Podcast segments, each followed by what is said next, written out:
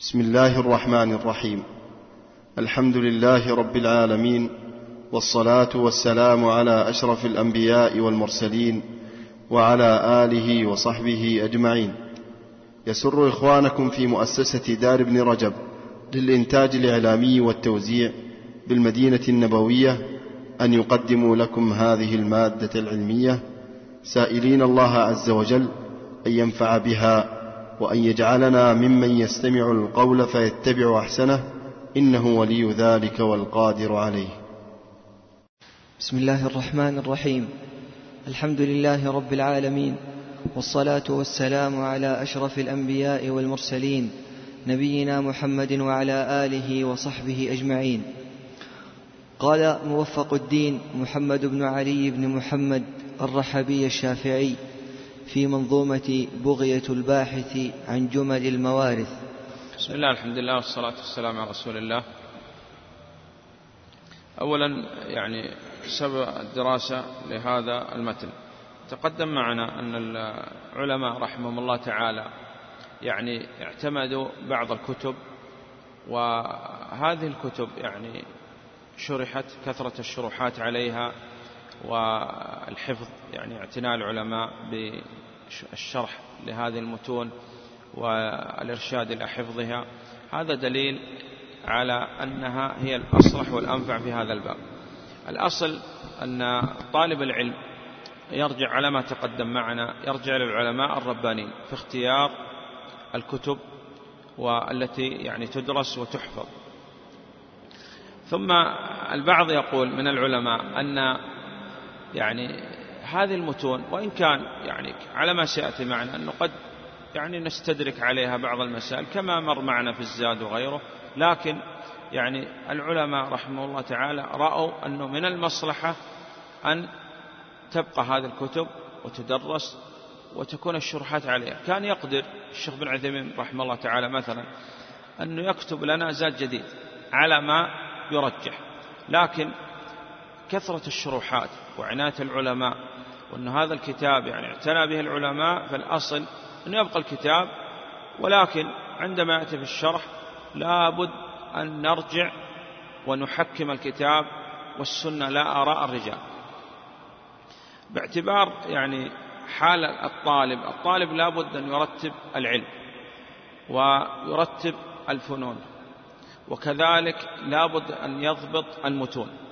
وهذه المسألة مسألة مهمة جدا.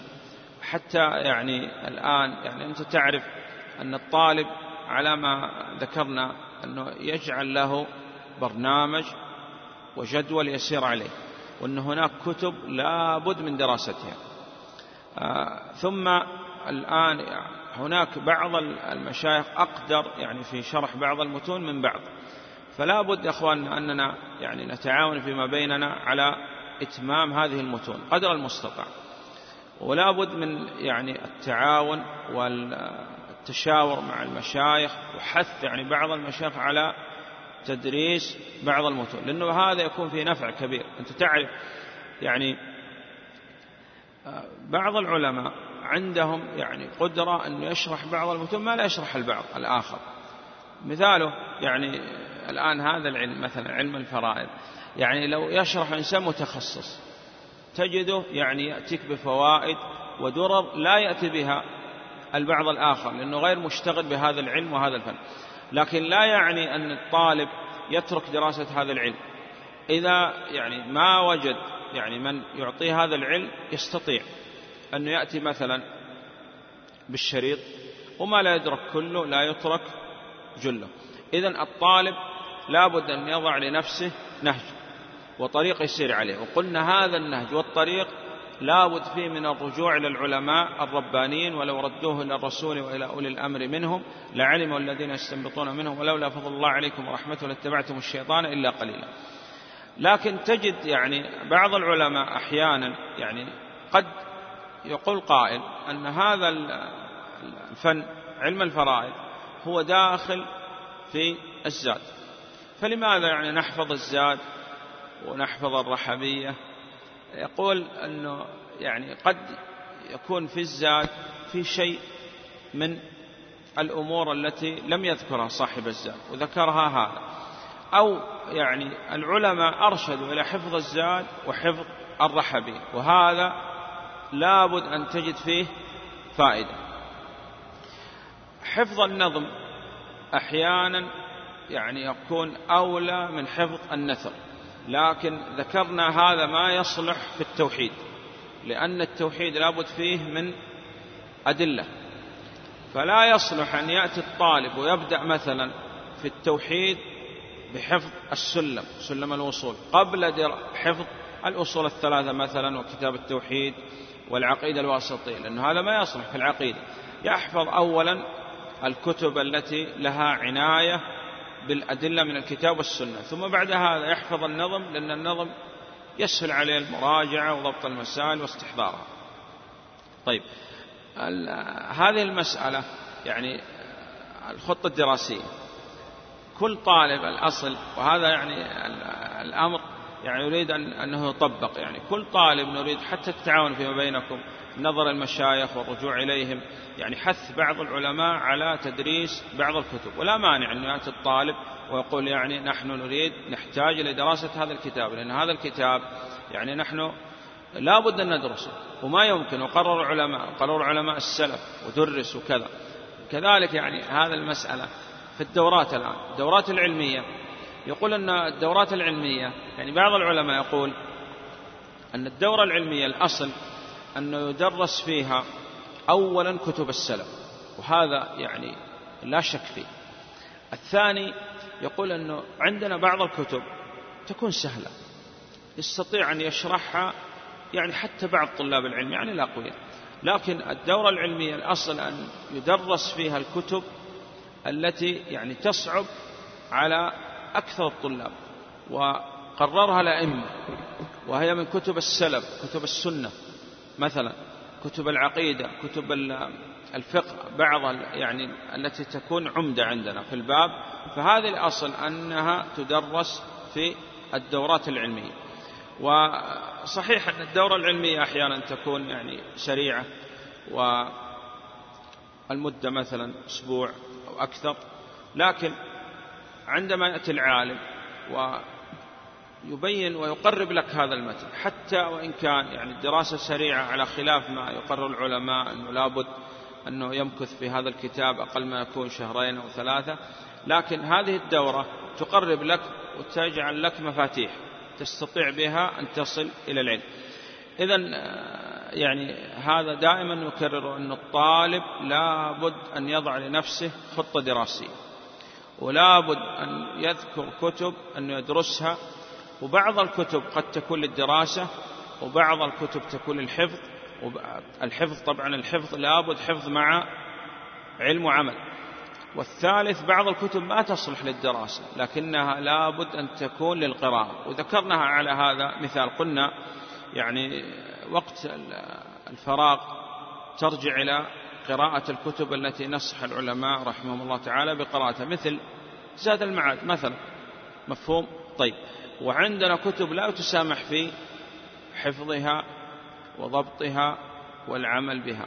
مثاله ما يعني قرر بعض العلماء من الكتاب التوحيد والعقيدة الواسطية وغيرها. إذا يعني الأصل لكل طالب مثلا في المذكرة الآن عندكم تكتب جدول.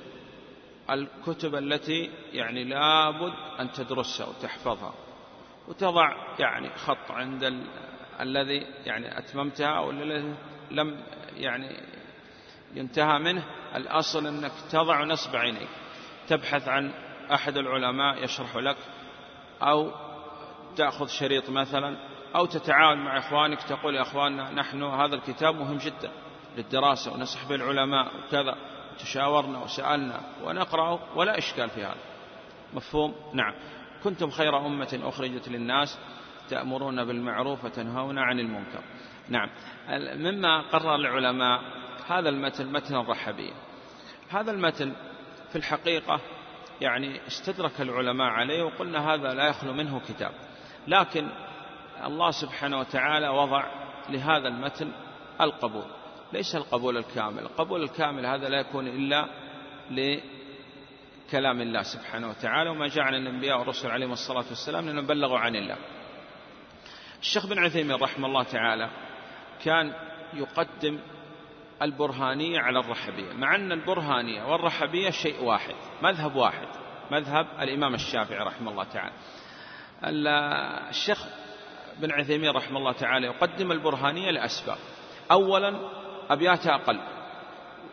الثاني الرحبية تقريبا الله أعلم 176 بيت. أما البرهانية هي أقل.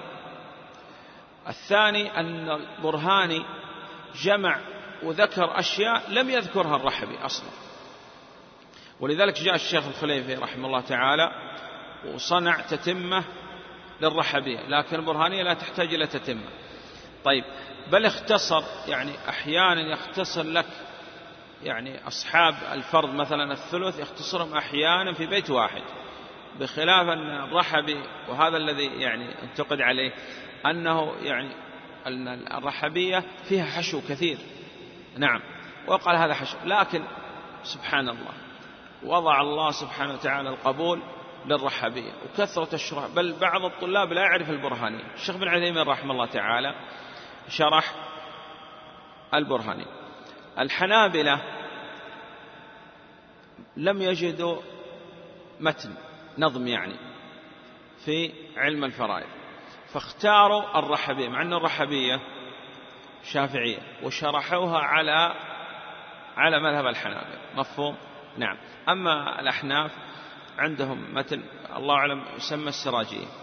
والمالكية من المتون آه، الدرة البيضاء هذه الضياء على الدرة البيضاء الدرة البيضاء هذه في نظم في مذهب المالكية رحمه الله تعالى.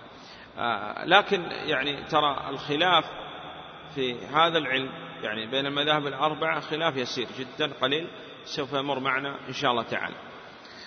المعروف الآن لا أحد يعرف الاسم الذي آه، ذكره. يعني من تسمية الرحبية إلا بالرحبية. أغلب الطلاب يعرفون الرحبية. الرحبية نسبة إلى المؤلف. طيب آه، الرحبي إما أنه يعني من بلدة بالشام يقال لها رحبة أو بطن من بطون حمدان نعم محمد بن علي الرحبي. أذكر والله أعلم أنه كان يوم يقرأ علي طالب من الطلاب وقال يعني عندما ابتدأ في القراءة آه، قال آه، بسم, آه، بسم الله والحمد لله والصلاة والسلام على رسول الله.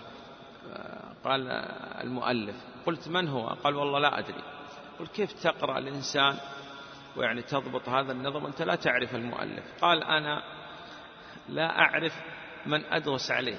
يعني أنا ما أعرف اسمي. قال أنا ما أعرف اسمك أنت حتى أعرف اسم هذا. قلت ما سألت.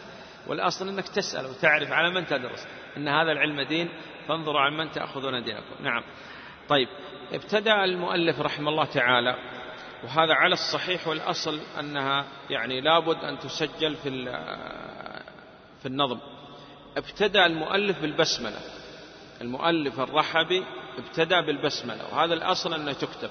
المسألة الثانية التي يعني لابد أن ننبه عليها في بعض النسخ نسخ الرحبية مكتوب الرحبية في علم الفرائض على المذاهب الأربعة. سبحان الله على المذاهب الأربعة وفي أول النظم.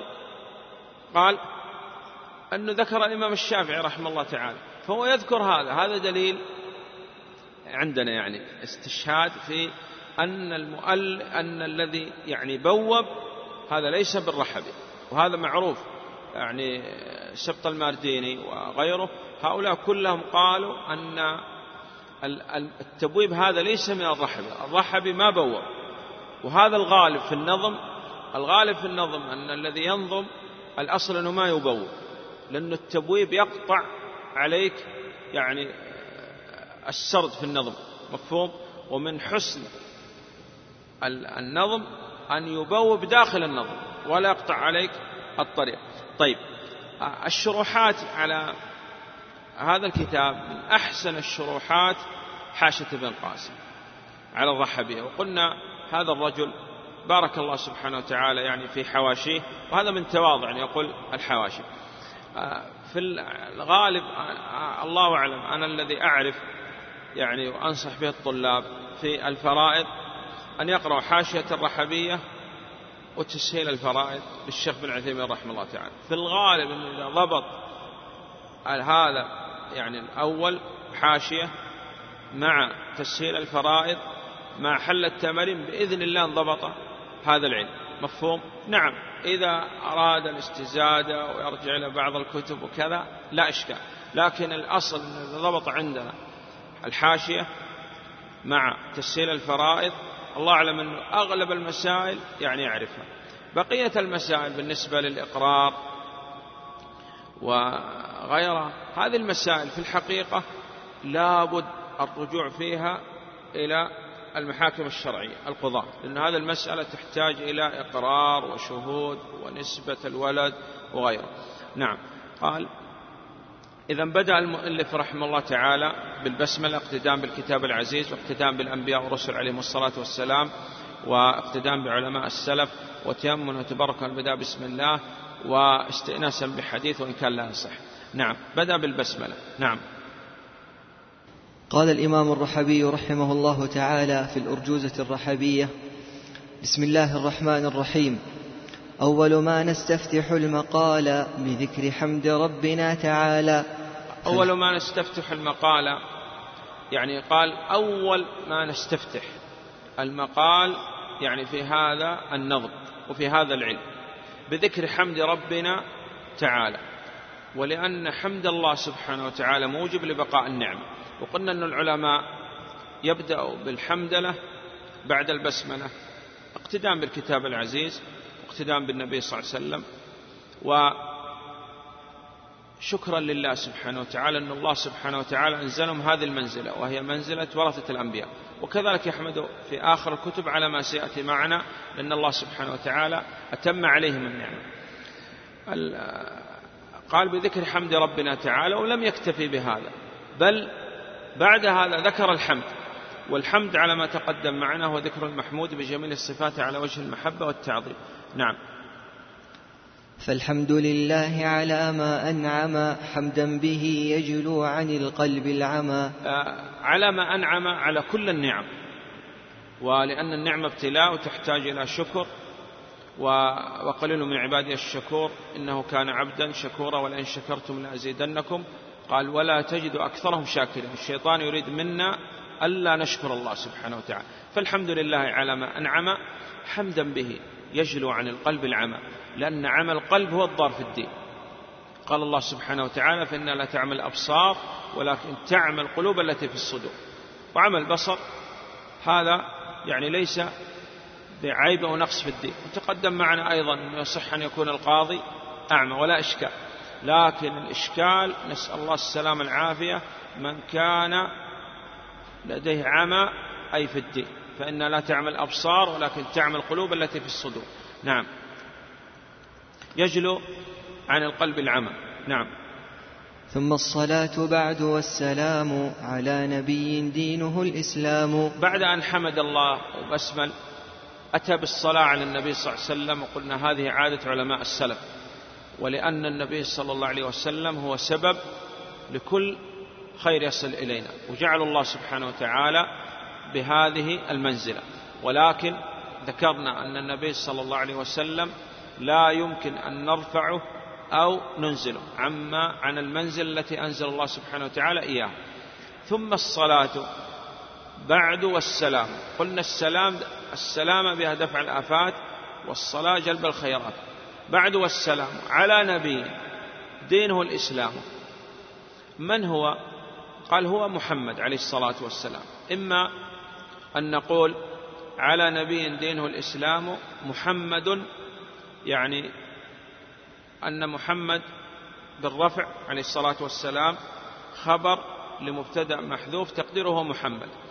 أو بدل من نبي ونبي على نبي هذه مجرورة. نقول محمد على الجر وال يعني على اعتبار أنها بدل. الأولى والله أعلم أننا نقول محمد. لأن هذا إعراب ظاهر. وأهل السنة والجماعة يعملون بالظاهر والله تولى السرائر. مفهوم؟ وإذا كان يقول عندك إعراب ظاهر فالأصل أن تأخذ بالظاهر لأنه هذا هي طريقة أهل السنة. وإن أخذت بالثاني لا إشكال. نعم هنا في الإعراب. طيب الخلف آه، إذا كان في النحو لا إشكال تأخذ بالأسهل. في النحو يقول خذ بالأسهل لكن في الفقه لا.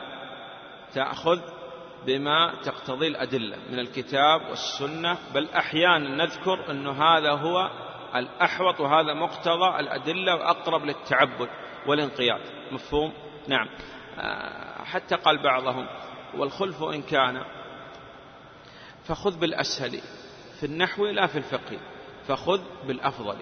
عندما تتعبد لله سبحانه وتعالى وذكرنا في الزاد أن العبادة الآن الأصل أنك تأتي بالعباد تامة شروطه وأركانه وواجباته تنفي عنك الموانع وتأتي أيضا بالسنن.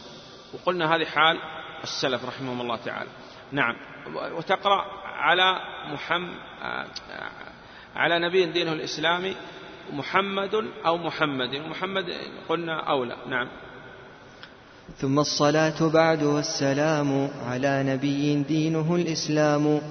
محمد خاتم رسل ربه وآله من بعده وصحبه. نعم فهو عليه الصلاة والسلام خاتم الأنبياء والرسل عليهم الصلاة والسلام. وآل النبي صلى الله عليه وسلم هم أتباع على دينه لأنه أطلق وآله من بعده وصحبه جمع الصحابي وهو من اجتمع بالنبي صلى الله عليه وسلم مؤمنا به ومات على ذلك وتخللت ردة على صح الأقوال. نعم. ونسأل الله لنا الإعانة فيما توخينا من الإبانة. بسمل وحمد وصلى على النبي صلى الله عليه وسلم ثم أخذ يدعو ويستعين بالله سبحانه وتعالى ونحن نكرر استعانة في كل يوم على أقل تقدير سبعة عشر مرة. طيب. ونسأل الله لنا الإعانة فيما توخينا قصدنا من الإبانة من الإظهار. ماذا تظهر؟ قال أريد أظهر لك هنا في هذا النظم مذهب الإمام زيد وهو زيد ابن ثابت من بني النجار من أكابر علماء الصحابة المعروف اشتغاله بعلم الفرائض. نعم إذا أراد أن يبين لك في هذا النظم مذهب الإمام زيد رضي الله عنه. إذا بعد أن حمد بسمل وحمد الله وصلى على النبي صلى الله عليه وسلم أخذ يدعو ثم أراد أن يبين لك ماذا يريد بهذا النظم؟ قال يريد بهذا النظم أن يبين مذهب الإمام زيد بن ثابت الصحابي الأنصاري من بني النجار من أكابر علماء الصحابة المعروف اشتغال بعلم الفرائض. نعم. ونسأل الله لنا الإعانة فيما توخينا من الإبانة عن مذهب الإمام زيد الفرض إذ كان ذاك من أهم الغرض. نعم أهم غرض يعني في هذا النظم أن يبين لك مذهب الإمام زيد رضي الله عنه. طيب ثم انتقل إلى أمر. أراد أن يبين لك فضل العلم وأراد بالعلم العلم الشرعي لا علم الفرائض. علما بأن العلم أي العلم الشرعي. خير ما دعي خير ما سعي فيه وأولى ما له العبد دعي. وفضل العلم وخيريته قال يعني لا يسع هذا المكان. والله سبحانه وتعالى قال يرفع الله الذين آمنوا منكم والذين أوتوا العلم درجات. والله سبحانه وتعالى لم يأمر النبي صلى الله عليه وسلم أن يتزوج يتزود من شيء إلا من العلم. وقل رب زدني علما. والأئمة حثوا على يعني ما جاء في الكتاب والسنة وقال أحمد رحمه الله تعالى قال طلب العلم لا يعدله شيء لمن خلصت أو صلحت نيته. وقال الشافعي رحمه الله تعالى طلب العلم أفضل من صلاة النافلة. وهذا لا يعني أن الشافعي يقول أن نترك صلاة النافلة. لا بل إذا تعلم الإنسان وجب عليه أن يعمل. وعالم بعلمه لم يعمل معذب من قبل عباد الوثن. نعم. وقال مالك رحمه الله تعالى عندما سئل عن رجل محكوم عليه بالقصاص ولم يبقى من الوقت إلا قليل قيل يا أبا عبد الله رجل محكوم عليه بالقصاص ولم يبقى معه من الوقت إلا قليل ماذا يفعل؟ ولا ماذا يعمل؟ قال يطلب العلم وإن لم يعمل به. نعم. قال علما بأن العلم أي العلم الشرعي وأل هنا عهدي ذهني. علما بأن العلم خير ما سعي. فيه وأولى ما له العبد دعي. اقرأ باسم ربك الذي خلق. نعم. علما بأن العلم خير ما سعي. فيه وأولى ما له العبد دعي. وأن هذا العلم مخصوص بما قد شاع فيه عند كل العلماء. بأنه أول علم يفقد في الأرض حتى لا يكاد يوجد. أشار بهذا الكلام إلى ما رواه الحاكم رحمه الله تعالى وغيره من أن النبي عليه الصلاة والسلام قال تعلم الفرائض وعلموها الناس فإن مقبوض وإن العلم سيقبض وتظهر, وتظهر الفتن حتى يختلف الرجلان في الفريضة في الأجدام يفصل بينهما. هذا الحديث آه، فيه أن علم الفرائض أول علم يفقد من الأرض لكن يعني الأئمة منهم الشيخ الألباني رحمه الله تعالى يقول أن هذا الحديث ضعيف. إذا لم يثبت في أن علم الفرائض أول علم يفقد من الأرض بل ثبت عن النبي صلى الله عليه وسلم أنه أول ما يفقد القرآن. وهذا نسأل الله السلامة العافية حينما يترك الناس العمل به. نعم. طيب. علما آه، قال وأن هذا العلم هو أراد الآن هنا أن هذا العلم أي علم الفرائض. نعم. مخصوص بما آه، قد شاع في عند كل العلماء بأنه أول علم يفقد في الأرض حتى لا يكاد يعني يقرب من عدم الوجود. نعم.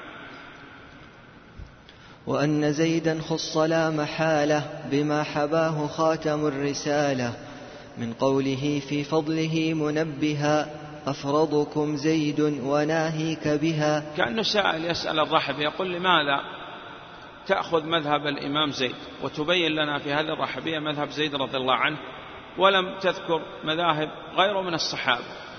ومع أنه عرف غير زيد رضي الله عنه اشتغال بعلم الفرائض مثل عمر وعلي وأبو بكر رضي الله عنه رضي الله عنه الجميع وكذلك جابر أبو موسى وعائشة رضي الله عنهم جميعا عرفوا اشتغالا بعلم الفرائض. فكان سائل يسأل ويقول لماذا تأخذ مذهب زيد؟ أخذ مذهب زيد الرحبي لسببين والله أعلم ذكرهما. الأول قال لأن النبي صلى الله عليه وسلم قال أفرضكم زيد. هذا الحديث يعني قول النبي صلى الله عليه وسلم أفرضكم زيد هذا الحديث يضعفه شيخ الإسلام ابن تيمية رحمه الله تعالى ولكن الشيخ الألباني رحمه الله تعالى ذكر لهذا الحديث شواهد وطرق ويقول أن هذا الحديث صحيح. طيب. أفرضكم زيد. إذا أخذ الرحب بمذهب زيد لسببين. الأول لقول النبي صلى الله عليه وسلم وهو حديث صحيح على ما صحح الألباني رحمه الله تعالى. الثاني أن الرحبي شافع المذهب.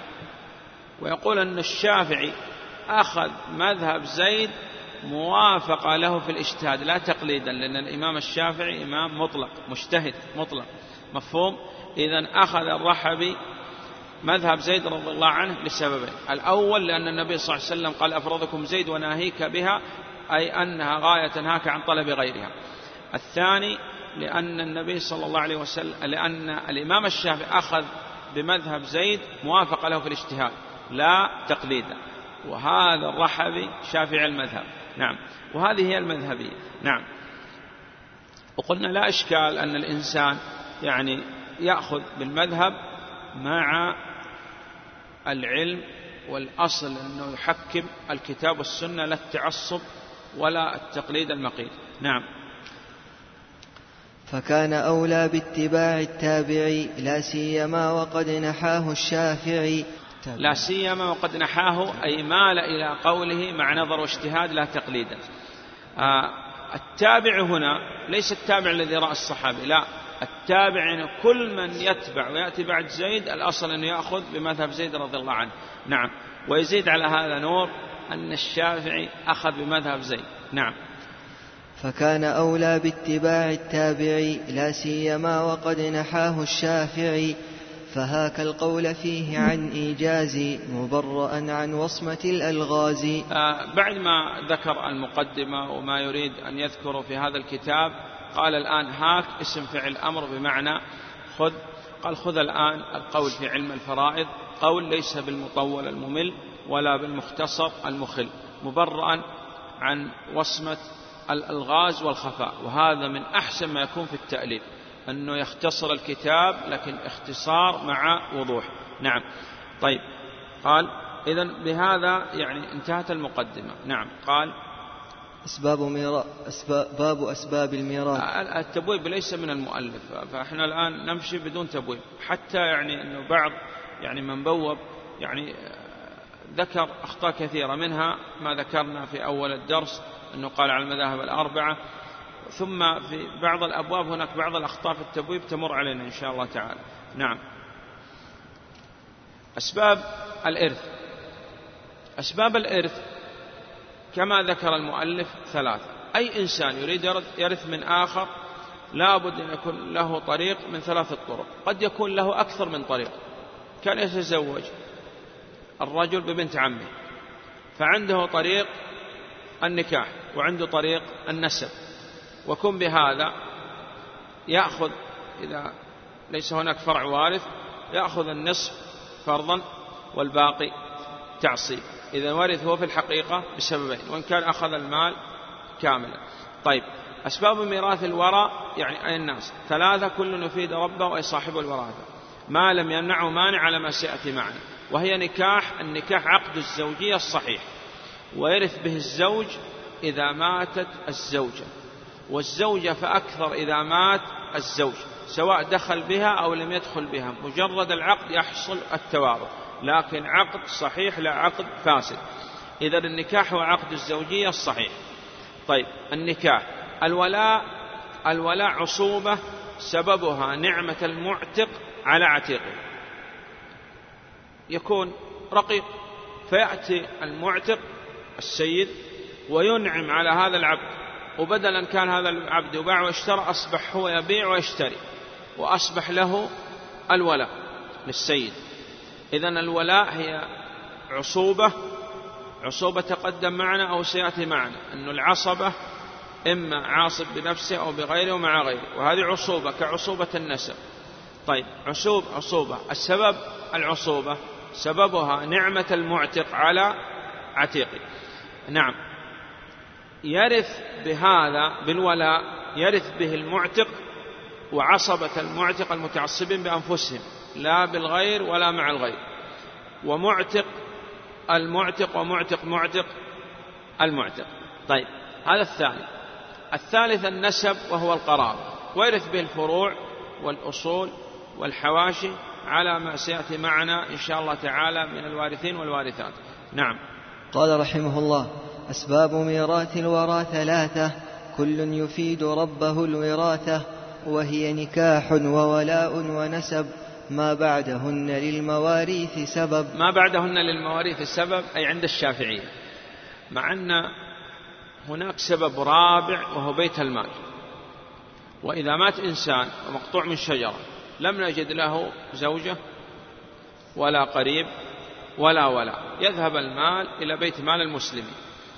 لكن يعني من علماء الشافعية وقال أن ابن سراقة ومن علماء الشافعية وقال في القرن السابع قال أي عن الشافعي يحكي يقول في بيت المال قد أيسنا من انتظامه إلى أن ينزل عيسى عليه الصلاة والسلام. وهذا قنوط من رحمة الله والنبي صلى الله عليه وسلم قال لا تزال طائفة من أمتي على الحق منصورة لا يضرهم من خذلهم ولا من خالفهم. طيب فهؤلاء ألغوا هذا السبب لأنهم يروا يروا أن بيت المال غير منتظم. انتظام بيت المال معناه أنه يؤخذ من المآخذ الشرعية ويصرف فيها. فقالوا قد أيسنا من انتظامه لأنهم يعني في هذا الباب يعني يتكلم على بعض الحكام. لكن إن وجد بيت المال وكان منتظما يعني على الشريعة يؤخذ من المآخذ ويصرف فهو سبب أنه وجد هذا سبب النبي صلى الله عليه وسلم. ونحن بفضل الله عندنا بيت المال والمسؤول عن بيت المال في الدولة السعودية ليس الحكام بل القضاة في المحاكم الشرعية. نعم. إذا الأسباب أربعة. حذف الشافعية السبب الرابع لأنه قالوا بيت المال غير منتظم ولا هو سبب عندهم. نعم. ما بعدهن للمواريث السبب. نعم.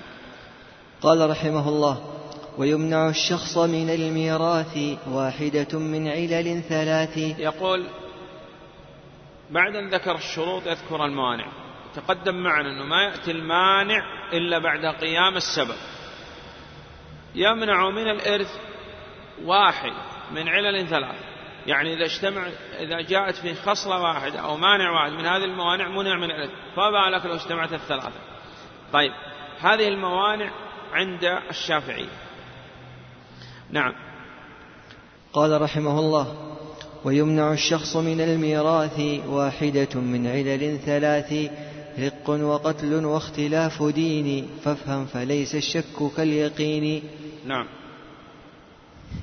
الرق هو عجز حكمي سببه الكفر. عجز حكمي قد يكون عاجز في الأحكام وقد يكون عاجز في الأعضاء. القيام مع القدرة. وإذا كان لا يقدر فهو عاجز لكن هنا عجز في الأعضاء. نعم. لكن الرق عجز في الأحكام. الحر يبيع ويشتري. صح؟ والعبد يباع ويشترى. طيب إذا هذا عجز حكمي. سبب هذا العجز الحكمي فروا من الرق الذي خلقوا له وبلوا برق النفس والشيطان. فعندما يفر الإنسان من عبودية الله يقع في عبودية النفس والشيطان. وذكرنا أن الدخول في الرق في الإسلام يكون من طريقين. الطريق الأول أسر الحرب.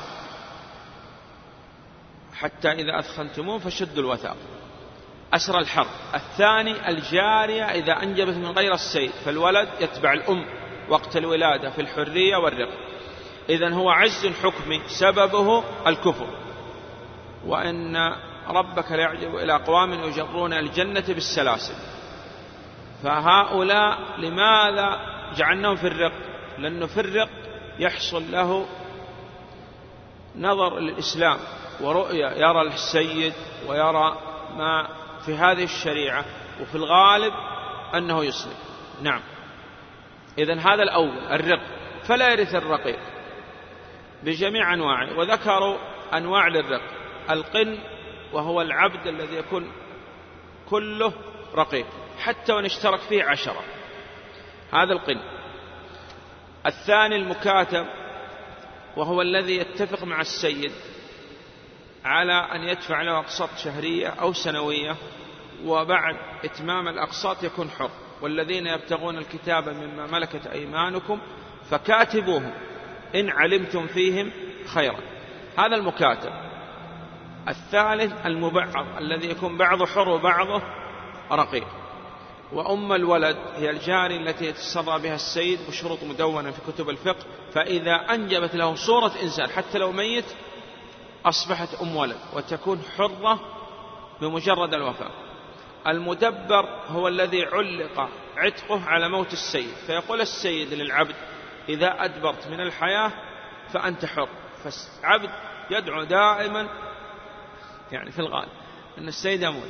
طيب هذا المدبر المعلق عتقه بصفة أو بشرط يقول إذا جاء شهر رمضان فأنت حر إذا رجعت فلسطين فأنت حر.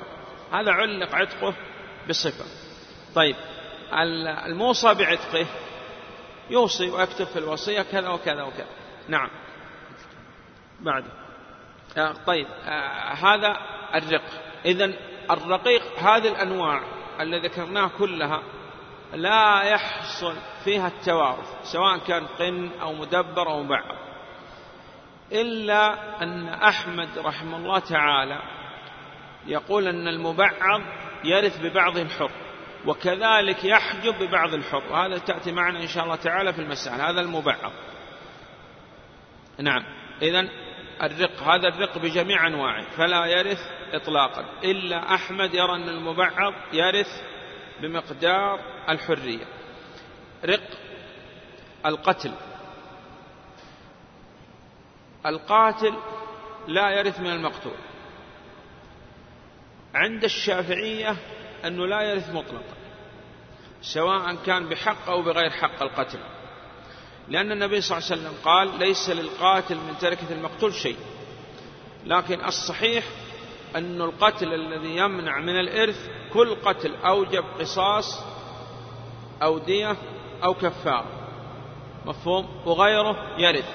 مثاله قاضي في المحكمة وجاء إليه والده مثلا وحكم هذا القاضي بالشريعة وبما نظر من الأدلة والشهود أن هذا الأب لابد أن يقتل وحكم عليه بالقصاص وقتل الأب. هل يرث الحاكم القاضي؟ عند الشافعي لا يرث. وعلى الصحيح أنه يرث. إذا كان شاهد وجاء إلى المحكمة وشهد على والده أنه يعني طعن فلان. كان سبب في موته لا يرث عند الشافعي. على الصحيح يرث. قال اجعل غيرك يقضي. هؤلاء الشافعية يقول اجعل غيرك يقضي وغيرك يشهد وغيرك يقيم الحد. على هذا. حتى ترث. إن أردت أردت الإرث تنحى عن القضاء عن الشهادة وكذا. طيب. لقول النبي صلى الله عليه وسلم ليس للقاتل من تركة المقتول شيء. رق وقتل اختلاف الدين. لا يرث المسلم الكافر والكافر المسلم قول النبي صلى الله عليه وسلم.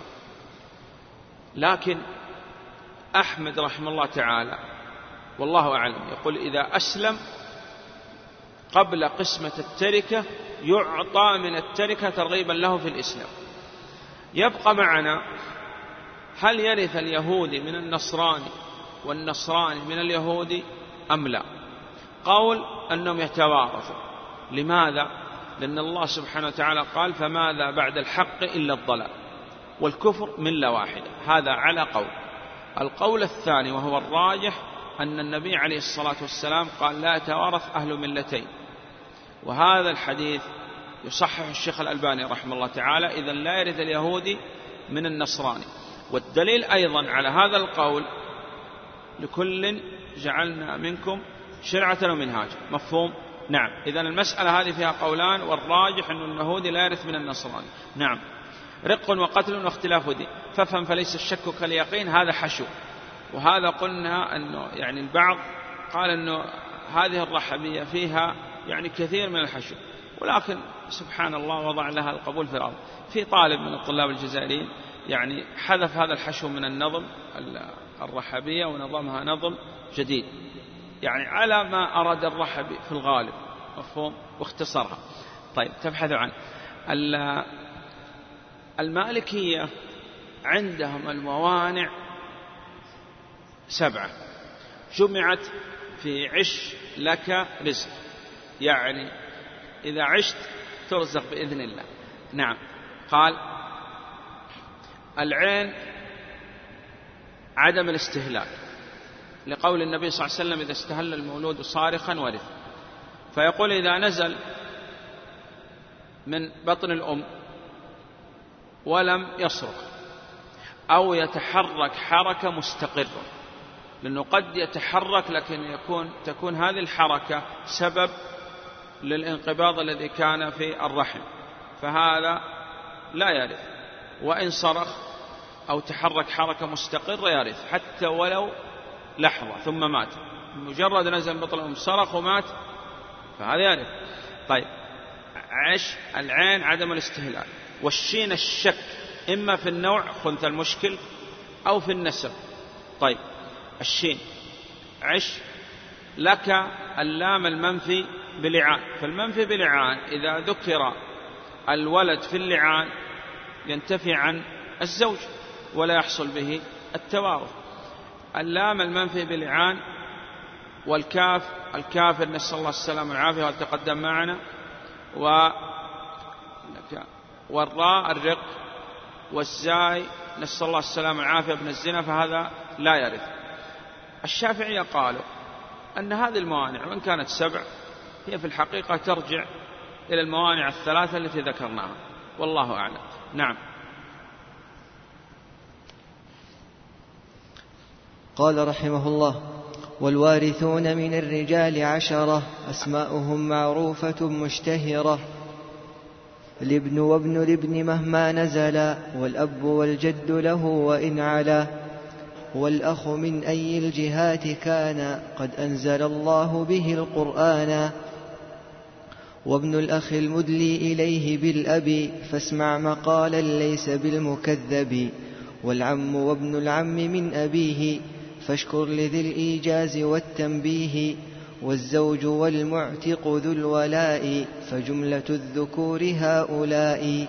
آه ذكر الوارثين من الذكور إما يكون على وجه الإجمال أو على وجه التفصيل. على وجه الإجمال عشرة. وعلى وجه التفصيل وهذا الأصل. وقلنا لابد أن العلم يدخل مرتب فإذا دخل مرتب بإذن الله متى شئت يخرج مرتب. تبدأ بالفروع ثم الأصول ثم الحواشي. الإبن وإبن الإبن وإن نزل الأب والجد وإن علا أخ شقيق وأخ لأب وأخ لأم وإبن أخ شقيق وإبن أخ لأب وعم شقيق وعم لأب وإبن عم شقيق وإبن عم لأب والزوج والمعتق. هذا عد الوارثين. طيب. هذا من باب التفصيل وهو أولى. ولكن هنا ذكره من باب الإجمال واختصر. ذكر الأخ والأخ يشمل ثلاثة شقيق ولأب ولأم. وابن أخ شقيق وابن أخ لأب وكذلك عم شقيق وعم لأب وابن عم شقيق وابن عم لأب. تعيد ما ذكر. قال رحمه الله والوارثون من الرجال عشرة. هذا على وجه الإجمال لا على وجه التفصيل. أسماؤهم معروفة مشتهرة. الابن وابن الابن مهما نزلا. يعني ابن وابن ابن وابن ابن ابن ابن ابن ابن وهكذا. نعم. والأب والجد له وإن علا. الأب والجد له وإن علا. الجد أبو الأب وأبو الجد وجد الجد وهكذا. نعم. والأخ من أي الجهات كان؟ أي الجهات؟ ثلاث جهات شقيق ولأب ولأم. نعم. قد أنزل الله به القرآن. قد أنزل الله به القرآن وهذا فيه أن القرآن منزل لا مخلوق وأن الرحبي رحمه الله تعالى يثبت أن القرآن كلام الله منزل لا مخلوق. نعم. وإثبات العلو لله سبحانه وتعالى. نعم. وابن الأخ المدلي إليه بالأب. أنا أقول هذا الكلام ليس من باب العبث لأن هناك يعني بعض الشراح هدانا الله وإياهم يعني في الرحبية يعني ذكرنا هذا الكلام. أن عادة علماء السلف أنه حتى في كتب الأصول أصول الفقه في كتب النحو في كتب الفقه دائما يركزوا على العقيدة. بعض الشراح للرحبية سبحان الله عندما يأتي قد أنزل الله به القرآن قال في الصمد ذكر الصمد يأتينا أن الله سبحانه وتعالى الصمد قال أنه يبدأ ويأتي بعقيدة الأشاعرة وعقيدة المخالفين لأهل السنة والجماعة. إذا كانوا هؤلاء يستغلوا هذه الأمور في إضلال الناس ونشر العقائد الباطلة هل نترك نحن هذا المجال؟ لا يمكن. وذكرنا هذا الكلام من ابن سعد رحمه الله تعالى في منظومة قواعد الفقه. ذكر كل ما يأتي لقاعدة في الغالب أنه يذكر العقيدة. نعم. قال قد أنزل الله به القرآن. نعم. وابن الأخ المدلي إليه بالأب. ابن الأخ المدلي يعني إلى الميت. يعني علاقة للميت عن طريق الأب. وهذا يشمل الشقيق ولأب. نعم. وابن الأخ المدلي إليه بالأب. فاسمع مقالا ليس بالمكذب. والعم وابن العم من أبيه. والعم وابن العم من أبيه يعني شقيق ولأب عم شقيق وعم لأب وابن عم شقيق وابن عم لأب. نعم. فاشكر لذي الإيجاز والتنبيه. نعم فاشكر. الأصل أنك تشكر الناظر الإيجاز والتنبيه. يقول على هذا الحشو هو يعني قد أوجز لك في الكلام. نعم ونبهك. نعم. والزوج والمعتق ذو الولاء. فجملة الذكور هؤلاء نعم. قال رحمه الله والوارثات من النساء سبع. قدم الرجال على النساء وهذا الأصل. نعم. طيب والله سبحانه وتعالى قدمه. قال الوارثات من النساء على وجه الإجمال سبع وعلى وجه التفصيل عشرة وقد يصل إلى أكثر من عشرة باعتبار عد الجدات. من وجه التفصيل قلنا فروع أصول حواشي بنت وبنت ابن وإن نزل أبوها. بنت ابن ابن ابن ابن وهكذا. والأم والجدة لأم والجدة لأب وأمهاتها. والأخت الشقيقة والأخت لأب والأخت لأم والزوجة والمعتقة. هذه عشرة. يقال هذا أنهم عشرة. وكان يقول لي شيخ رحمه الله تعالى الشيخ عمار يقول لا بل عندكم الوارثات من النساء لا حصر لهن لأن كل جدة أدلت بوارث ترث إذا المعنى هذا ما هم عشر. أم الأم وأمهاتها وأم الأب وأمهاتها وأم الجد وأمهاته وأم أبو الجد وأمهاته وأم جد الجد وأمهاته وهكذا. يقول معنى هذا أنه لا حصر عندكم للوارثات من النساء. نعم. الصحيح أن كل جد أدلت بوارث ترث. ونقول هذا في الجدات. نقول أم الأم وأمهاته وأم الأب وأمهاته كل جدة أدلت بوارث ترث فهي وارثة. وكل جدة أدلت إلى الميت بغير وارث فهي أولى منه بعدم الإرث. نعم. قال والوارثات من النساء سبع لم يعط أنثى غيرهن الشرع بنت وبنت ابن وأم مشفقة وزوجة وجدة ومعتقة. أم مشفقة يعني سواء كانت مشفقة أو غير مشفقة ترث. ولكن هذا يعني ما ذكره باعتبار الغالب أنها تكون مشفقة. وإذا كانت غير مشفقة ترث. نعم ولا إشكال. طيب آه قال وزوجة وجدة ومعتقة. نعم. والأخت من أي الجهات كانت فهذه عدتهن بانت. من أي الجهات يعني شقيقة ولأب ولأم. نعم. قال رحمه الله واعلم بأن الإرث نوعان هما فرض وتعصيب على ما قسما فالفرض في نص الكتاب ستة لا فرض في الإرث سواها البتة. نصف وربع ثم نصف الربع والثلث والسدس بنص الشرع والثلثان وهما التمام فاحفظ فكل حافظ إمام. أراد أن يبين لك أنواع الإرث فالإرث إما إرث بالفرض أو إرث بالتعصيب. وقدم الإرث بالفرض لأن النبي صلى الله عليه وسلم قال ألحق الفرائض بأهلها. فما بقي فلأولى رجل ذكر. إذا وجه تقديم المؤلف للفرض على التعصيب أن النبي صلى الله عليه وسلم قال ألحق الفرائض بأهلها وهذا هو الترتيب الصحيح. العلماء في علم الفرائض إما يرتب على هذا الترتيب الذي ذكر المؤلف أو يرتب هو ذكر أصحاب النصف ثم أصحاب الربع والثمن والثلثان والثلث والسدس وبعضهم لا. يرتب يأتي مثلا يقول الزوج يرث النصف عند عدم الفرع الوارث والربع عند وجود فرع وارث الأم ترث عند عدم الفرع الوارث وعدم الجمع من الإخوة ولا تكون المسألة أحد الغراوين وكذا. الثلث وإن جاء أحد من الفرع الوارث أو جمع من الأخوة تأخذ السدس. فطريقة التوريث عندهم وذكر أصحاب الفروض يكون على طريقين. طريقة ذكرها المؤلف وطريقة يذكرها بعض العلماء من أنهم يسردوا الورثة مع بيان إرث يعني هؤلاء. نعم. قال واعلم بأن الإرث نوعان هما إرث فرض وتعصيب على ما قسم على ما قسم علماء الفرائض إرث بالفرض وإرث بالتعصيب.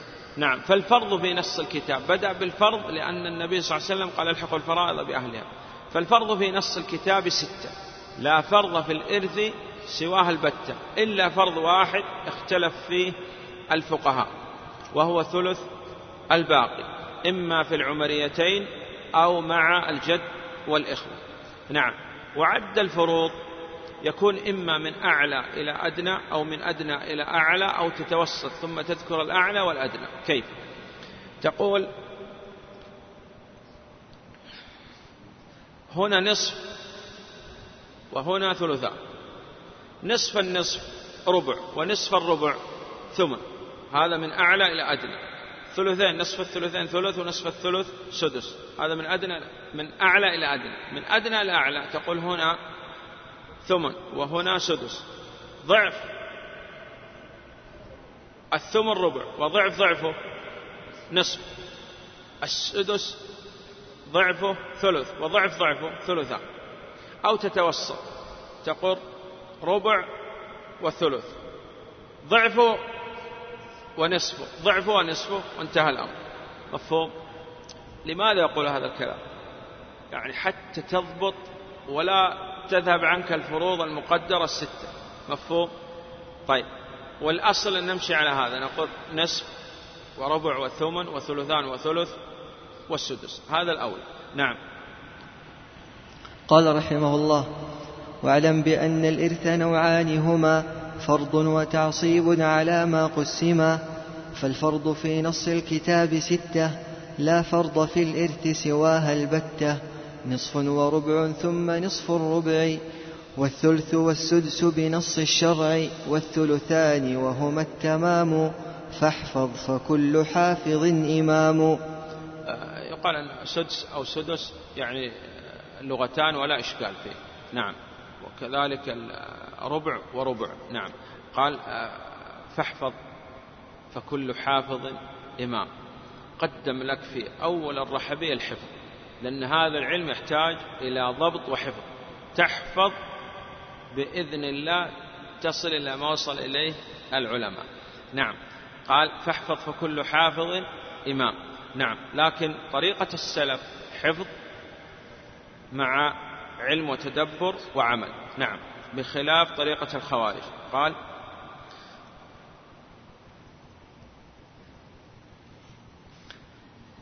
قال رحمه الله والنصف فرض خمسة أفراد الزوج والأنثى من الأولاد وبنت الابن عند فقد البنت والأخت في مذهب كل مفتي.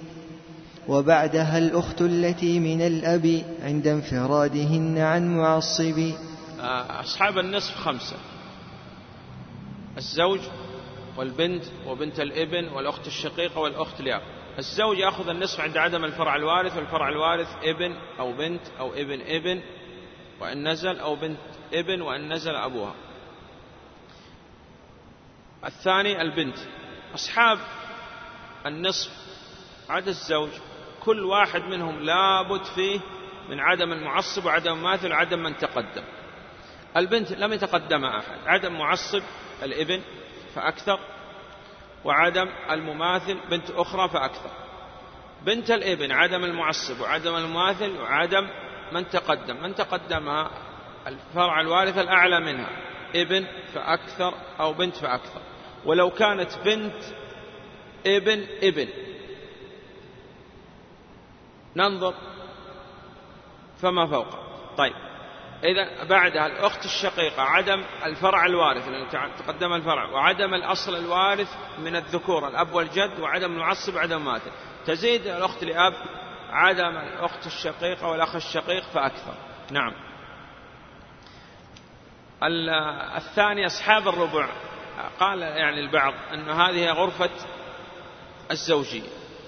ولكن لا يجتمعان لابد يخرج واحد حتى يرث الآخر. الزوج يأخذ الربع عند وجود فرع وارث. ويقال أنهما تعاورا. كل واحد أخذ شرط عكس الآخر. الزوج عند وجود فرع وارث. الزوجة فأكثر إلى أربعة طبعا عند عدم الفرع الوارث. الثمن غرفة الأرامل ترث به الزوجة فأكثر عند وجود الفرع الوارث نعم. وقلنا أن بعضهم قال ضبط ذوي الفروض ضبط ذوي الفروض من هذا الرجز خذها مرتبة وقل هبا دبز الهاء أصحاب النصف خمسة والباء أصحاب الربع اثنان والألف أصحاب الثمن واحد والدال أصحاب الثلثين أربعة. والباء أصحاب الثلث اثنين والزاي أصحاب السدس وهم سبعة. نعم. قال قال رحمه الله والربع فرض الزوج إن كان معه من ولد الزوجة من قد منعه وهو لكل زوجة أو أكثر مع عدم الأولاد فيما قدر وذكر أولاد البنين يعتمد حيث اعتمد القول في ذكر الولد. الولد الابن والبنت وأولاد البنين ابن ابن أو بنت ابن. وقد ذكر أن الزوجة يعني الزوجة فأكثر إلى أربع. تكون يعني تأخذ الربع عند عدم الفرع الوارث. من ولد الزوجة من قد منعه. الاعتبار دائما باعتبار حال الميت. فبعض الناس يعني يلبس عليك أحيانا. يقول هذا أخي ماذا له من التركة؟ قد يرث هو وأنت لا ترث. فنحن نقطع كل علاقة. إيش إلا القرابة للميت. فيأتيك بعض الناس قال ترى ماتت الأم. ما شاء الله. طيب إيش تركت؟ تركت أم. وماذا؟ وزوج. إيش ماتت الأم هذا أنا ما أعرف ماتت أم ماتت جدة ماتت خالة ماتت عمة. ماتت امرأة. خلاص؟ تقول هالك عن ماذا تركت؟ يقول تركت أم. هو في الحقيقة ما يريد أم يريدها زوجة ويغير عليك. يقول هذه بنت عم. سبحان الله. أو يقول هذا ابن عم لهذه المرأة. طيب ابن عمها. في أسباب إرث ثلاثة عندك فأنت إيش تصنع؟ عندما تريد تقسم التركة الأصل أنك تأتي بالوارثين والوارثات تكتبهم تقول اسمع انتبه معي. هذا الذي مات. عنده أم؟ قال نعم. اسمع يقول سعاد تكتب سعاد. طيب عنده زوجة؟ قال نعم. اسمع قال سعدة تكتب سعدة. عنده كذا تكتبهم جميعا. ثم بعد هذا تبدأ بالحجم. لأنه هو يغير عليك أحيانا الورثة. يقول ماتت أم وتركت زوج وتركت كذا. نعم. قال إذا هذه المرأة عندما ماتت هل عندها ولد؟ قال نعم عندها ولد لكن ما هو ولد للزوج هذا؟ ماذا يرث الزوج؟ الربع. لأن ما لنا علاقة بقرابته للزوج هو ابن له أو لا؟ علاقتنا فقط القرابة للميت. قال عندها ابن مات قبلها قبل عشرين سنة مات. نقول ما لنا العلاقة وقت ماتت. في فرع وارث؟ ما في فرع وارث. طيب تقول في زوج؟ قال نعم. زوجة هذا طلقها قبل سنتين. تقول هذا ما هو زوج عندنا الآن وقت الوفاة.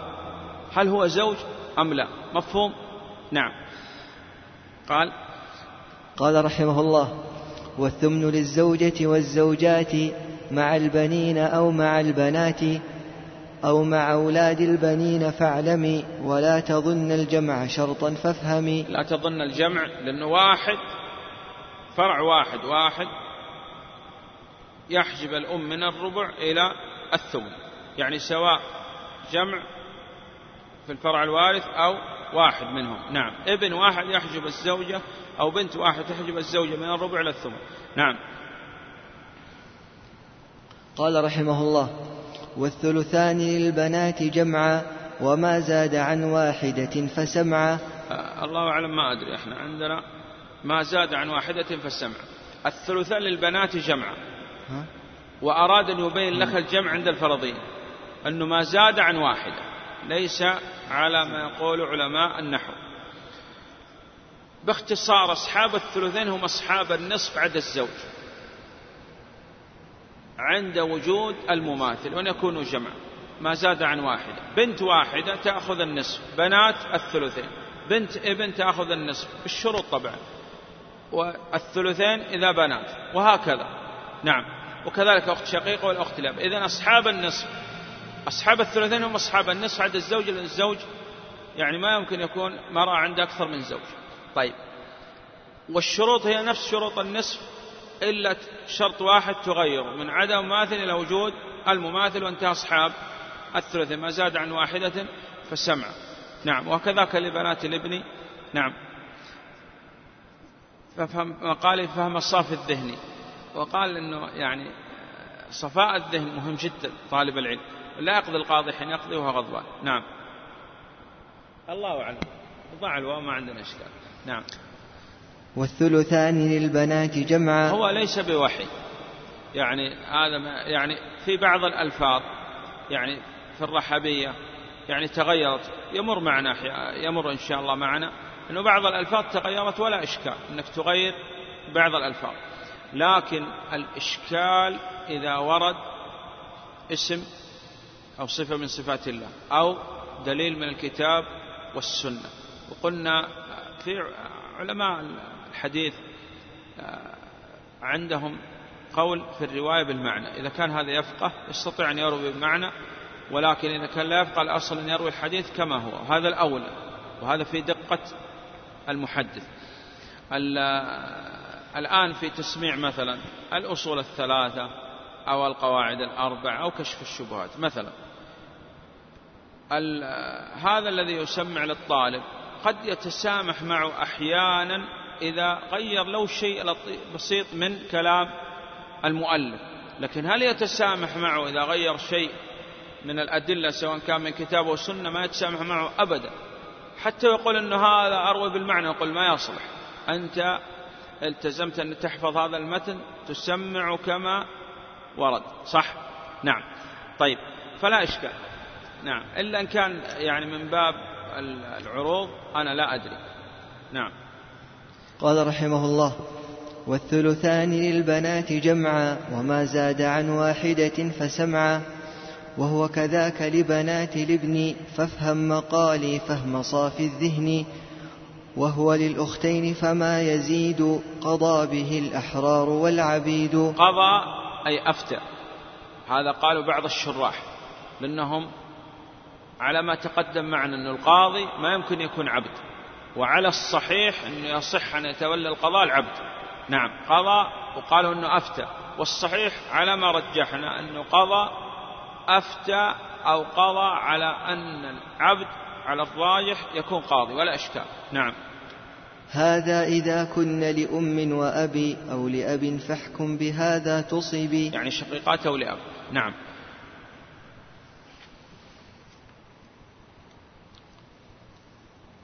قال رحمه الله والثلث فرض الأم حيث لا ولد ولا من الإخوة جمع ذو عدد كاثنين أو ثنتين أو ثلاث حكم الذكور فيه كالإناث ولا ابن ابن معها أو بنته ففرضها الثلث كما بينته. طيب هذا آه ذكر أصحاب الثلث.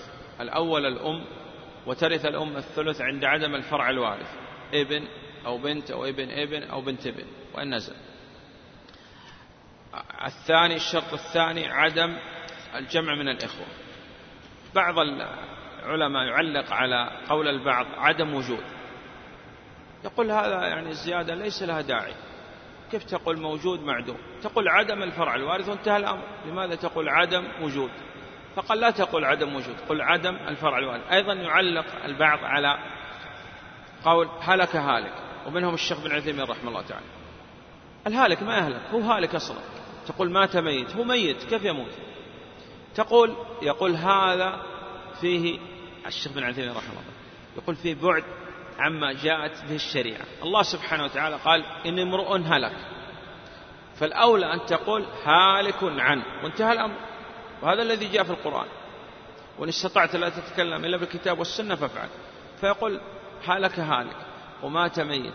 فقل الهالك لا يهلك والميت لا يموت. وانتهى الأمر. طيب ولا تقول عدم وجود. تقول عدم الفرع الوارث عدم الفرع الوارث وعدم الجمع من الإخوة.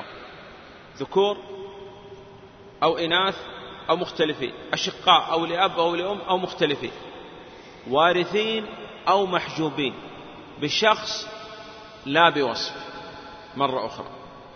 قال عدم الجمع من الإخوة أشقاء أو لأب أو لأم أو مختلفين. ذكور أو إناث أو مختلفين لا إشكال وارثين أو محجوبين بشخص لا بوصف. هذا الإشكال الأخير. أب وأم وإخوة. هؤلاء الإخوة أشقاء أو لأب أو لأم. ذكور أو إناث أو مختلفين. يحجبون الأم من الثلث إلى السدس. بشرط ألا يحجب حجب وصف. وإذا حجبوا حجب, حجب شخص كما هنا الأب يحجبهم لكن هم يضروا بالأم. ولكن إذا كانوا هؤلاء الإخوة كلهم أرقاء فالأم تأخذ الثلث ولا إشكال. نعم. طيب هذا يعني الشرط الثاني. الشرط الثالث يذكر الآن ألا تكون المسألة إحدى الغراوين أو العمريتين. سميت بالعمريتين لقضاء عمر رضي الله عنهما فيهما وبالغراوين الاشتهار عند الفرائض كالكوكب الأغر.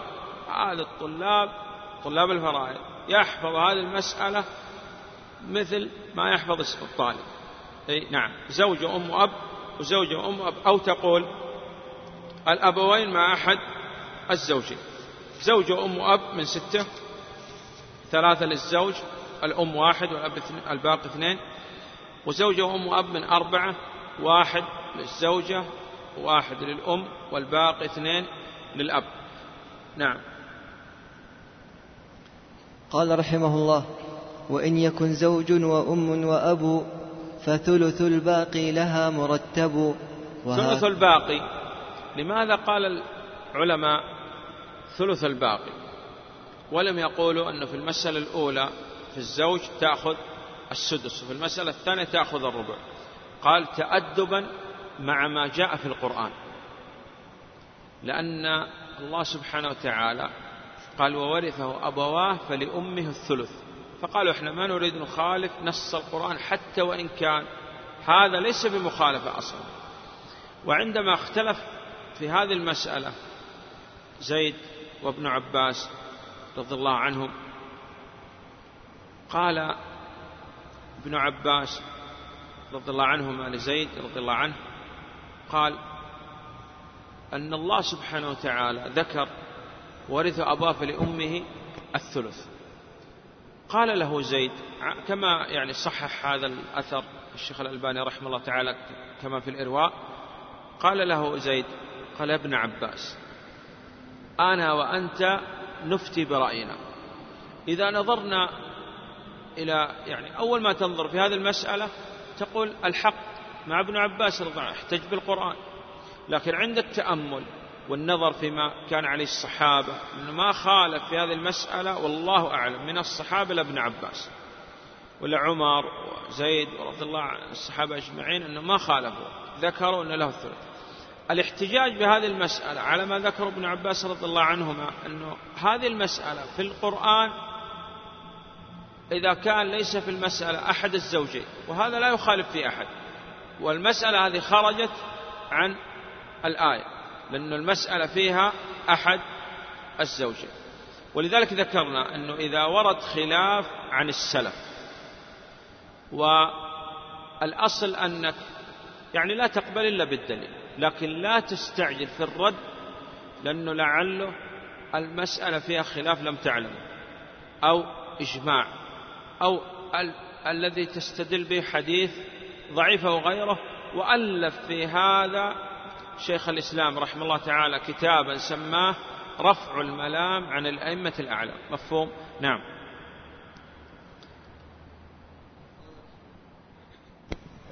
قال رحمه الله وإن يكن زوج وأم وأب فثلث الباقي لها مرتب وهكذا مع زوجة فصاعدا فلا تكن عن العلوم قاعدا. قاعدة أو راقدة. أو راقدة من عندي. نعم. طيب. يعني لا تقعد عن العلم الشرعي والأصل أنك تجتهد يعني في العلوم الشرعية. نعم. وهو الاثنين أو ثنتين من ولد الأم بغير مين. هذا القسم الثاني ممن يأخذ الثلث. الجمع من الإخوة لأم. طيب الجمع من الإخوة لأم يأخذون الثلث. عدم الفرع الوارث وعدم الأصل الوارث من الذكور. بعض العلماء يقول وأن يكونوا جمع. أصلا تقول الجمع من الإخوة.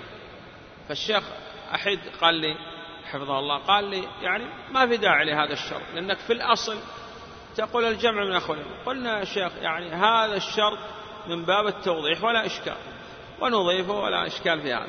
تقول وأن يكونوا جمع وأن يقسم عليهم الثلث بالسوية الذكر كالأنثى. وسوف يأتي معنا أن الإخوة لأم خالفوا في مسألتين والله أعلم. المسألة الأولى أن الذكر يأخذ كالأنثى لأن الله سبحانه وتعالى قال فهم شركاء في الثلث والتشريك يستلزم التسوية. الثاني أن كل من أدلى بوارث يحجبه إلا الإخوة لأم. الإخوة لأم أدلوا بأم وإذا كانوا مع الأم يرثهم وترث الأم. لو كان عندنا مسألة فيها أب وأبو الأب هل يرث؟ أبو الأب لا يرث. أم وأم الأم. لا ترث أم الأم بل الأم هي التي تحجب. إلا هؤلاء. إذا خالف في مسألتين والله أعلم. إذا شروط يعني استحقاق الإخوة لأم الثلث عدم الفرع الوارث وعدم الأصل الوارث من الذكور وأن يكونوا جمع هذا يعني الشرط للتوضيح وأن يقسم عليهم الثلث بالسوية الذكر كالأنثى. نعم. ولا نقول نقول أصحاب الثلث الأم والجمع من الإخوة لأم طيب الأخوات لأم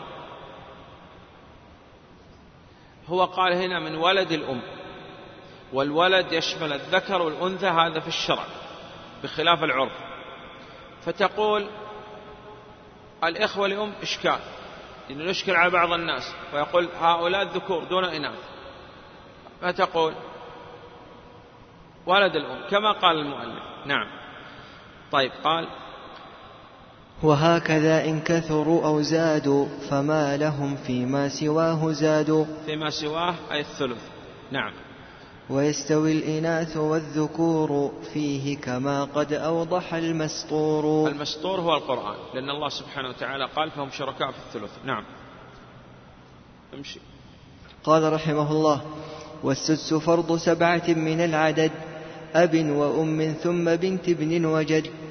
نعم آه، فرض سبعة من العدد. الأب والأم والجد والجدة وبنت الابن فأكثر والأخت لأب فأكثر ولد الأم هؤلاء سبعة. مرة أخرى. أب وأم وجد وجدة بنت ابن فأكثر أخت لأب فأكثر ولد الأم سواء أخ لأم أو أخت لأم. نعم. قال رحمه الله والسدس فرض سبعة من العدد أب وأم ثم بنت ابن وجد والأخت بنت الأب ثم الجدة وولد الأم تمام العدة. نعم. فالأب يستحقه مع الولد. الأب يستحق السدس مع الفرع الوارث الذكر أما مع الأنثى يأخذ السدس والباقي. نعم. فالأب يستحقه مع الولد وهكذا الأم بتنزيل الصمد. وهكذا الأم بتنزيل الصمد. وذكرنا هذه المسألة وقلنا بعض الشراح يعني يقرر عقيدة الأشاعرة وغيره الذين يعني بعضهم من شرح الرحبية. والصمد اسم من أسماء الله الذي تصمد إليه الخلاق في حوائجها والذي هو مستغني عن كل شيء وكل شيء مفتقر إليه أو على ما قال ابن عباس رضي الله عنهما السيد الذي كمل في سؤدده كمل في ربوبيته في ألوهيته في أسمائه وصفاته. قال الأم تأخذ السدس عند وجود أحد من الفرع الوارث أو وجود جمع من الإخوة. وإذا جاء فرع وارث جمع من الإخوة السدس ما بأولى إذا في شروط السدس تقول أن الأم تأخذ السدس إذا اختل شرط من شرطي الثلث. وجد فرع وارث أو وجد جمع من الإخوة. لأن البعض الطلاب يظن أنه ما تأخذ السدس إلا بتحقق الشرطين جمع وفرع. نعم. وهكذا مع ولد الابن الذي ما زال يقفو إثره ويحتذي. وهو لها أيضا مع الاثنين من إخوة الميت فقس هذين. نعم. والجد مثل الأب عند فقده. الجد مثل الأب عند فقد الأب. عند فقد أي فقد الأب. فالجد أب. وسبحان الله. الشيخ بن عثيمين رحمه الله تعالى يقول هم يعني هؤلاء الذين يفرقون بين الأب والجد ويقولون بمسائل الجد مع الإخوة. يقول أحيانا هم يقروا بهذا ويقولون الأب جد. وهذا الذي جاء في القرآن. والله سبحانه وتعالى قال ملة أبيكم إبراهيم. وإبراهيم عليه الصلاة والسلام هو في الحقيقة جد وسماه الله أب. إذا الجد أب على الصحيح. نعم على ما سيأتي معنا إن شاء الله تعالى. نعم.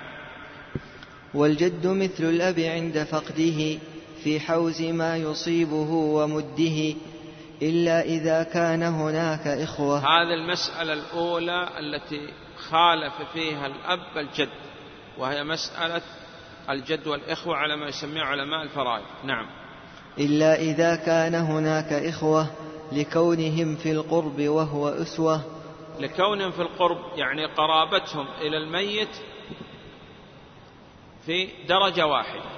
هؤلاء أدلوا إلى الميت عن طريق الأب والجد أدلى الميت عن طريق الأب فقال الطريق واحدة وتساوى نعم.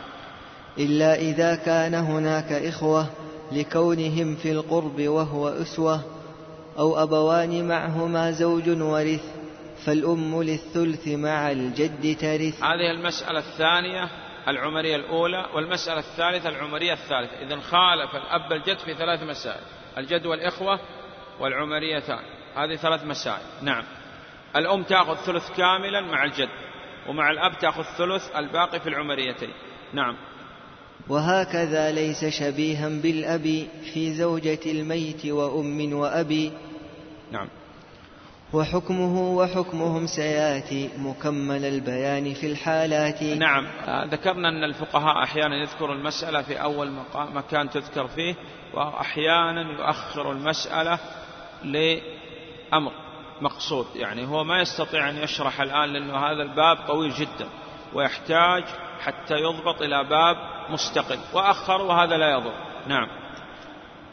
وحكمه وحكمهم سيأتي مكمل البيان في الحالات. نعم. سيأتينا إن شاء الله في الجد والإخوة. قالوا نبتدي الآن بما أردنا في الجد والإخوة إذ وعدنا. وها أنا الآن أفي بوعدي. هو يقول هذا. نعم. لأنه وعد هنا قال سيأتي.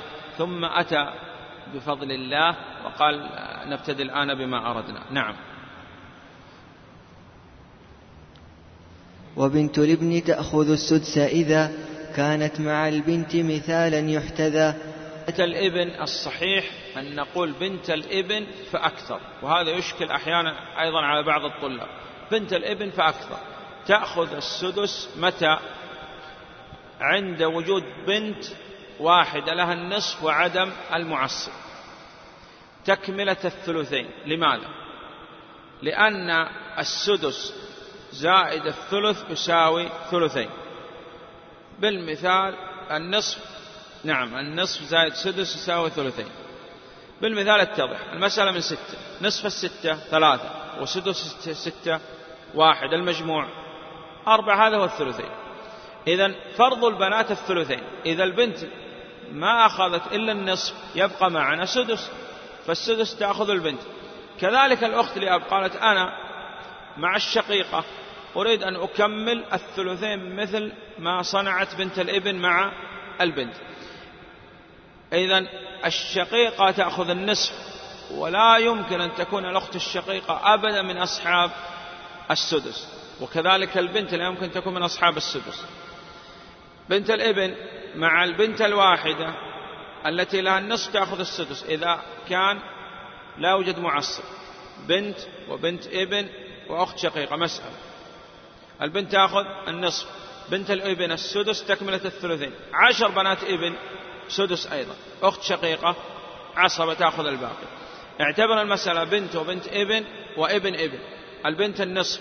بنت الإبن تأخذ السدس لا وجد معصب لا تأخذ شيء. فرضا ولكن تأخذ تعصيبا يعصبها. ثلاث بنات وبنت إبن وأخت شقيقة. ثلاث بنات الثلثين. انتهى الفرض. صح؟ بنت الإبن. ليس لها شيء. إلا إذا جاء معصب.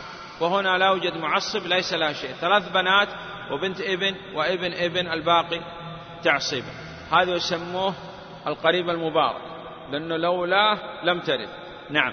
أما القريب المشؤوم الأصل أنه لا شؤم في الدين. نعم. قال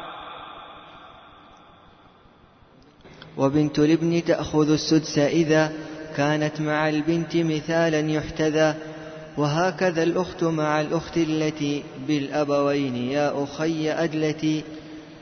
نعم. بالأبوين يعني الشقيقة إذا أخذت النصف ومعها أخت لأب فأكثر تأخذ السدس عند عدم المعصب وهو الأخ لأب. نعم. والسدس فرض جدة في النسب واحدة كانت لأم أو أبي. السدس فرض الجدة عند عدم الأم على ما سيأتي معنا سواء كانت من جهة الأب أو من جهة الأم. وكل جدة أدلت بوارث ترث على الصحيح. أم الأم أمهاتها أم الأب وأمهاتها أم الجد وأم أبو الجد وأم جد الجد وهكذا. نعم. وولد الأم ينال السدس والشرط في إفراده لا ينسى. قال ولد الأم. يعني واحد. قال لكن, لكن الشرط في إفراد يكون واحد لا ينسى. إذا ولد الأم أخ لأم أو أخت لأم. يأخذ السدس عند عدم الفرع الوارث وعدم الأصل الوارث من الذكور الأب والجد وأن يكون واحد. نعم سواء أخ لأم أو أخت لأم. نعم. وإن تساوى نسب الجدات. الآن أفرد هو يعني الكلام على الجدات لأن الجدات يعني فيها بعض الإشكالات. وإن تساوى نسب الجدات. أم أم وأم أب. تساوى. درجتين درجتين. طيب. فالسدس بينهن بالسوية يعني سدس واحد ويقتسمان. أو أم أم أم وأم أم أب وأم أب أب. ثلاث درجات. كم جدة؟ ثلاث جدات. أم أم أم وأم أم أب. وأم أب أب اللي هي أم الجد. هكذا نعدها. كم جدة؟ سدس واحد. ونقسم على ثلاث. طيب هذا فالسدس بينهن بالسوية في القسمة العادلة الشرعية. نعم. وإن تساوى نسب الجدات وكن كلهن وارثات فالسدس بينهم بالسوية في القسمة العادلة الشرعية. وإن تكن قربى لأم حجبت أم أب بعدا وسدسا سلبت. سدسا سلبت أي أخذت. أم أم. وأم أم أب. أين القريبة؟ من جهة الأم والبعيدة من جهة الأب. من لا ترث هذه القريبة وسدس سلبت أخذت وهذه ليس لها شيء. وإن تكن بالعكس. أم أم أم وأم أب. هذه الآن من جهة الأم بعيدة ومن جهة الأب قريبة. الصحيح أن كل جدة قريبة تحجب كل جدة بعيدة. لكن هناك قول المذهب على هذا ترى مذهب الشافعي. لكن في قول ثاني أظهر عند الشافعية أنهم يقولوا التي من جهة الأم لا تحجب أبدا لأنها جدة أصلية ورثها النبي صلى الله عليه وسلم. فأصالتها تجبر بعدها. هذا القاعدة عندهم. أن الجدة التي من جهة الأم جدة أصلية ورثها النبي صلى الله عليه وسلم. والجدة التي من جهة الأب ورثت عن طريق الاجتهاد. وهذه عندما كانت أصلية فأصالتها تجبر بعدها. هذا بعدها ما يضر. أما الجدة التي من جهة الأب ليست جدة أصلية ورثت بالاجتهاد فأصالتها ليست أصلية هي مثل هذه. مفهوم؟ وليس عندنا جدة أصلية وغير أصلية لكن أصلية عندهم هنا أي ورثت عن طريق الدليل من القرآن أو السنة. وهنا جدة غير أصلية يعني ورثت عن طريق ورثت عن طريق الاجتهاد. مفهوم؟ الصحيح أن كل جدة قريبة تحجب كل جدة بعيدة بشرط أن تكون وارثة. نعم. وإن تكن بالعكس فالقولان في كتب أهل العلم منصوصان. لا تسقط البعد التي من جهة الأب من جهة الأم على الصحيح. واتفق الجل يعني أكثر أصحاب الإمام الشافعي على تصحيح هذا القول مع أنه في المذهب في قول أن التي من جهة الأم إذا كانت بعيدة تحجب. نعم. قال وإن تكن قربى لأم حجبت أم أب بعدا وسدسا سلبت. وإن تكن بالعكس فالقولان في كتب أهل العلم منصوصان. لا تسقط البعد على الصحيح واتفق الجل على التصحيح. وكل من أدلت بغير وارث فما لها حظ من الموارث. كل من أدلت بغير وارث فليس لها إرث. فهي أولى منه بعدم الإرث. مثاله أم أبو الأم. أبو الأم غير وارث فجاء بأمه وأراد أن نورثها. نقول لا أنت ترث ولا هذه الجدة ترث. مفهوم؟ نعم. فهي أولى منه بعدم الإرث. نعم. وكل من أدلت بغير وارث فما لها حظ من الموارث. يسميها العلماء جدة إيش؟ فاسد أو ساقط. وهنا فاسدة أو ساقطة يعني لا ترث مفهوم؟ نعم. والأصل أن نقول جدة لا ترد أحسن من نقول فاسدة أو غيره نعم. طيب قال وتسقط البعد بذات القرب في المذهب الأولى فقل لي حسبي. حسبك. على ما ذكر المؤلف آه، الناظم. قال فقل لي حسبي إذا حسبك. آه، يقول أن القربة تحجب البعد. هذا إذا كان من جهة واحدة. أم أم وأم أم أم من ترث؟ أم الأم. أم أب وأم أم. أب. أم أب. وهكذا. مفهوم؟ نعم.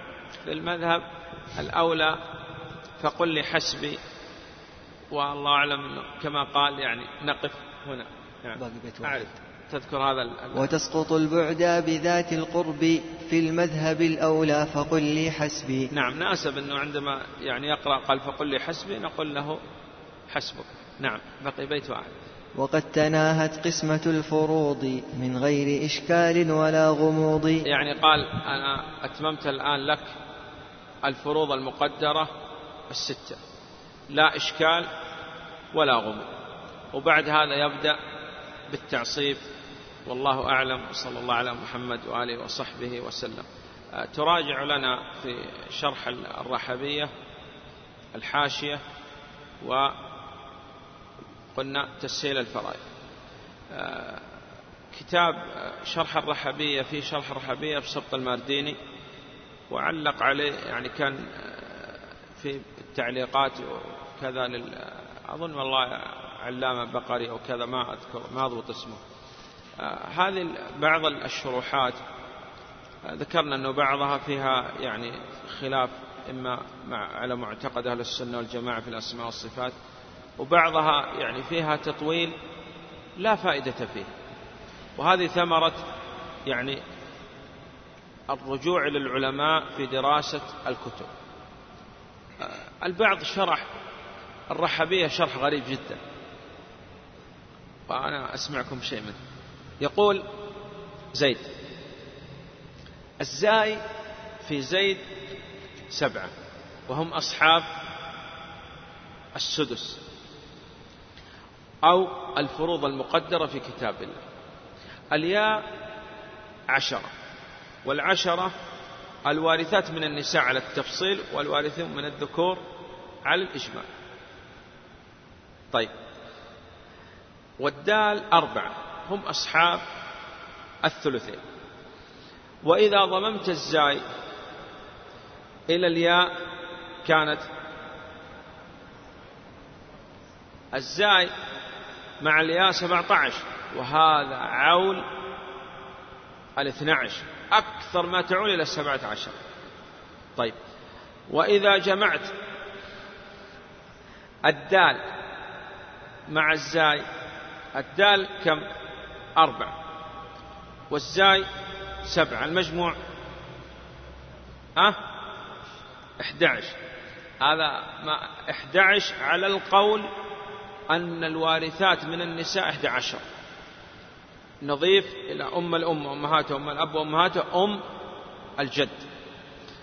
طيب وإذا تضم الزاي مع الياء مع الدال اجمع. ها؟ عشرة وسبعة سبعة عشر وأربعة ها؟ واحد وعشرين. يخرج له الرجال إجمالا والنساء تفصيلا على قول. فهذه الأمور يعني أحيانا في الشرح يعني الله أعلم ما قصد أبدا ولا قصد اسم زيد بهذا. ففي بعض الأمور يعني فيها تطويل بلا فائدة وغيره. طيب والله أعلم. صلى الله على محمد وآله وصحبه وسلم. جزى الله الشيخ خير الجزاء. مع تحيات إخوانكم في مؤسسة دار ابن رجب للإنتاج الإعلامي والتوزيع بالمدينة النبوية. هاتف رقم ثمانية ثلاثة سبعة ثمانية تسعة ثلاثة ثمانية.